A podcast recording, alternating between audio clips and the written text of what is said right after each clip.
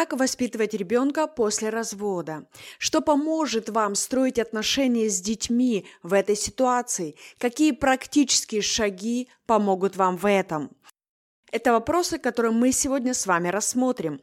Всем привет, вы на канале Арим Kids. Это подкаст «Библия для вас о детях» и с вами Ирина Андреева. Сегодня мы рассмотрим один из вопросов, который задала нам одна из подписчиц в Инстаграме, а именно, как воспитывать мальчика маме в разводе. И, конечно же, пункты, которые мы будем сегодня рассматривать, они подойдут не только маме, которая воспитывает мальчика в разводе, но и также, если у вас несколько детей или у вас девочки, эти шаги, они одинаково подойдут и помогут каждому из вас. И для того, чтобы нам более полно ответить на этот вопрос, нам важно увидеть с вами две части. Первое – это то, что нам важно делать, и второе – это то, что нам не стоит делать. То есть у нас будет две части. Сегодня мы рассмотрим с вами, что помогает нам строить отношения с детьми в процессе воспитания их после развода. А в следующую пятницу мы с вами продолжим, и у нас будет 8 основных ошибок, которые допускаются родителями, когда они воспитывают ребенка после развода. И, конечно же, мы не говорим о том, что вы сразу начнете осуществлять все эти шаги. Но важно, чтобы вы с чего-то начали. Возьмите какой-то конкретный пункт, который вам понравится, и начните воплощать его в практику. И затем вы можете постепенно пополнять ваш список практических шагов. Для этого, скажем так, мы предоставляем вам некий ассортимент вариантов шагов, с которых вы можете начинать прямо сегодня. И, и кстати, нам интересно, с какого пункта начинаете именно вы, что вам наиболее приглянется сегодня из сегодняшнего подкаста. Будем рады почитать это в комментариях. И начинаем мы с вами список сегодняшних шагов с того, что важно делать. Перед тем, как мы начнем, хотелось бы сказать, что мама, которая воспитывает ребенка одна, да еще и хочет научиться тому, как это делать наилучшим образом, это очень и очень похвально. На самом деле вы большая молодец, потому что развод это всегда сложно. И сложно не только для ребенка, но в первую очередь это сложно для вас самих. А теперь вам нужно еще решать это в жизни ваших детей. Так что каждый из вас, кто воспитывает ребенка после развода один, будь то вы папа или мама, в любом случае вы огромный молодец. Спасибо вам, что вы учитесь тому, как это делать лучше. А теперь мы переходим с вами к нашим шагам. И первый важный шаг, с которого начинается наш небольшой список, это, конечно же, пересмотрите свое внутреннее состояние и отношение к произошедшему. Потому что именно это вы и сможете передать своему мальчику, своему ребенку. Дети буквально считывают взрослых. Вы не сможете дать ему то, чего у вас нет. Например, если вы до сих пор в непрощении в отношении вашего бывшего супруга, то вам сложно будет растить вашего сына в прощении к отцу. Это обязательно будет очень негативно влиять на его отношения с отцом. Поэтому лучшее, с чего вы можете начать этот процесс, это обратиться к Богу в молитве, об этом и попросить помощи. Прежде чем вы начнете воспитывать вашего ребенка, вам нужно начать воспитывать себя. И это будет происходить параллельно с воспитанием вашего ребенка. Это процесс. Перемены в жизни ваших детей в лучшую сторону, они начинаются с того, что в вашей личной жизни, в вашем личном отношении, внутреннем состоянии начинаются перемены к лучшему. Потому что без этого ваше благотворное влияние, над которым вы так трудитесь, оно будет очень поверхностным и достаточно слабым. И тем более уже без Бога, как бы вы не пытались забыть боль или прикрыть ее чем-то симпатичным, рано или поздно все это будет обязательно вылазить наружу.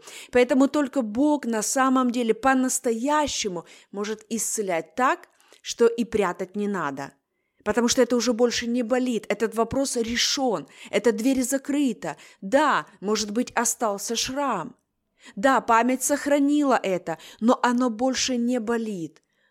Даже если другие касаются этой темы или видят последствия, вы просто оставляете это в прошлом. В этом и разница между тем, что есть боль, обида, непрощение, или это просто остается в прошлом, когда Бог это исцелил. Поэтому начинаем с себя. Найдите поместную церковь, людей, служителей, которые помогут вам в этом процессе и поддержат ваши добрые начинания. Итак, первый шаг – мы начинаем с себя. Второй шаг – говорите своему ребенку слова любви, уважения и обнимайте его.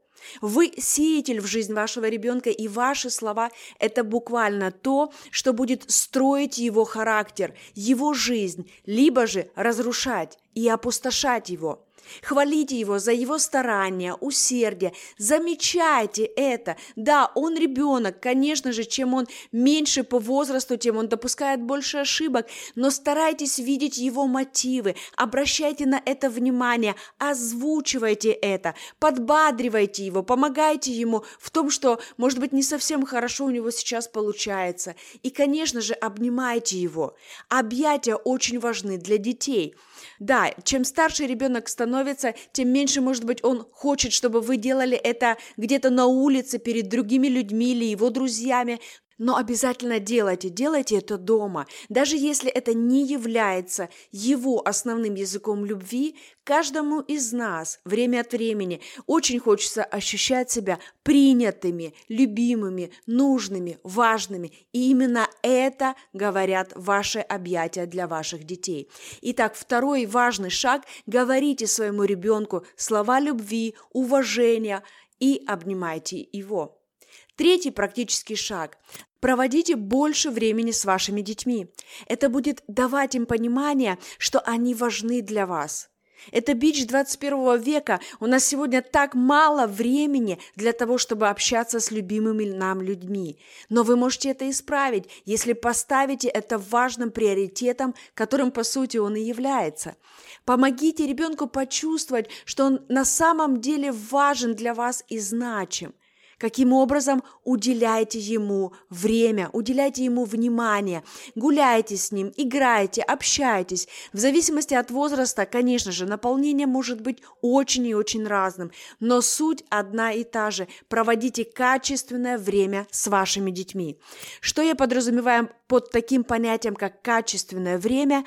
Это время, когда ваше внимание полностью, а не частично принадлежит вашему ребенку. Пусть ваши дети по факту увидят, что они важны для вас. А время вместе – это отличный показатель.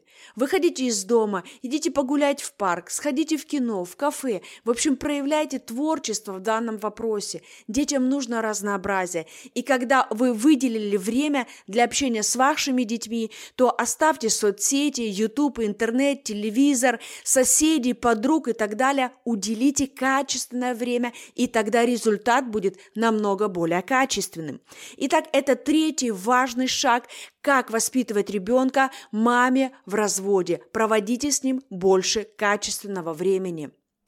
Следующий, четвертый шаг – помогите ребенку иметь здоровую самооценку. Как? Один из отличных способов – начните говорить ребенку о том, что Бог любит его. Говорите ребенку о том, что он важен для Бога – это лучшее, что вы можете начать давать своим детям уже прямо сегодня. Познание Бога, который любит их.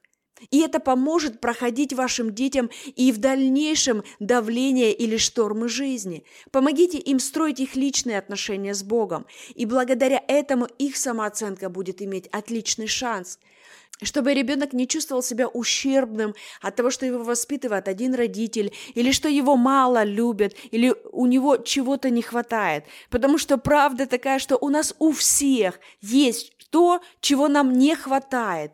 Но нам нельзя позволять этому делать нас какими-то ущербными.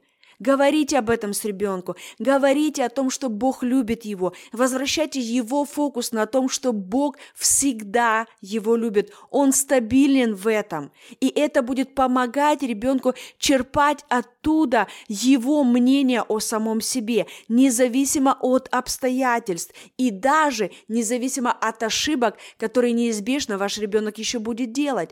Это поможет ему правильно учиться смотреть на себя, когда он будет понимать, что Бог меня любит, и из этого черпать свою самооценку. Итак, это был четвертый шаг – помощь ребенку в том, чтобы он имел здоровую самооценку.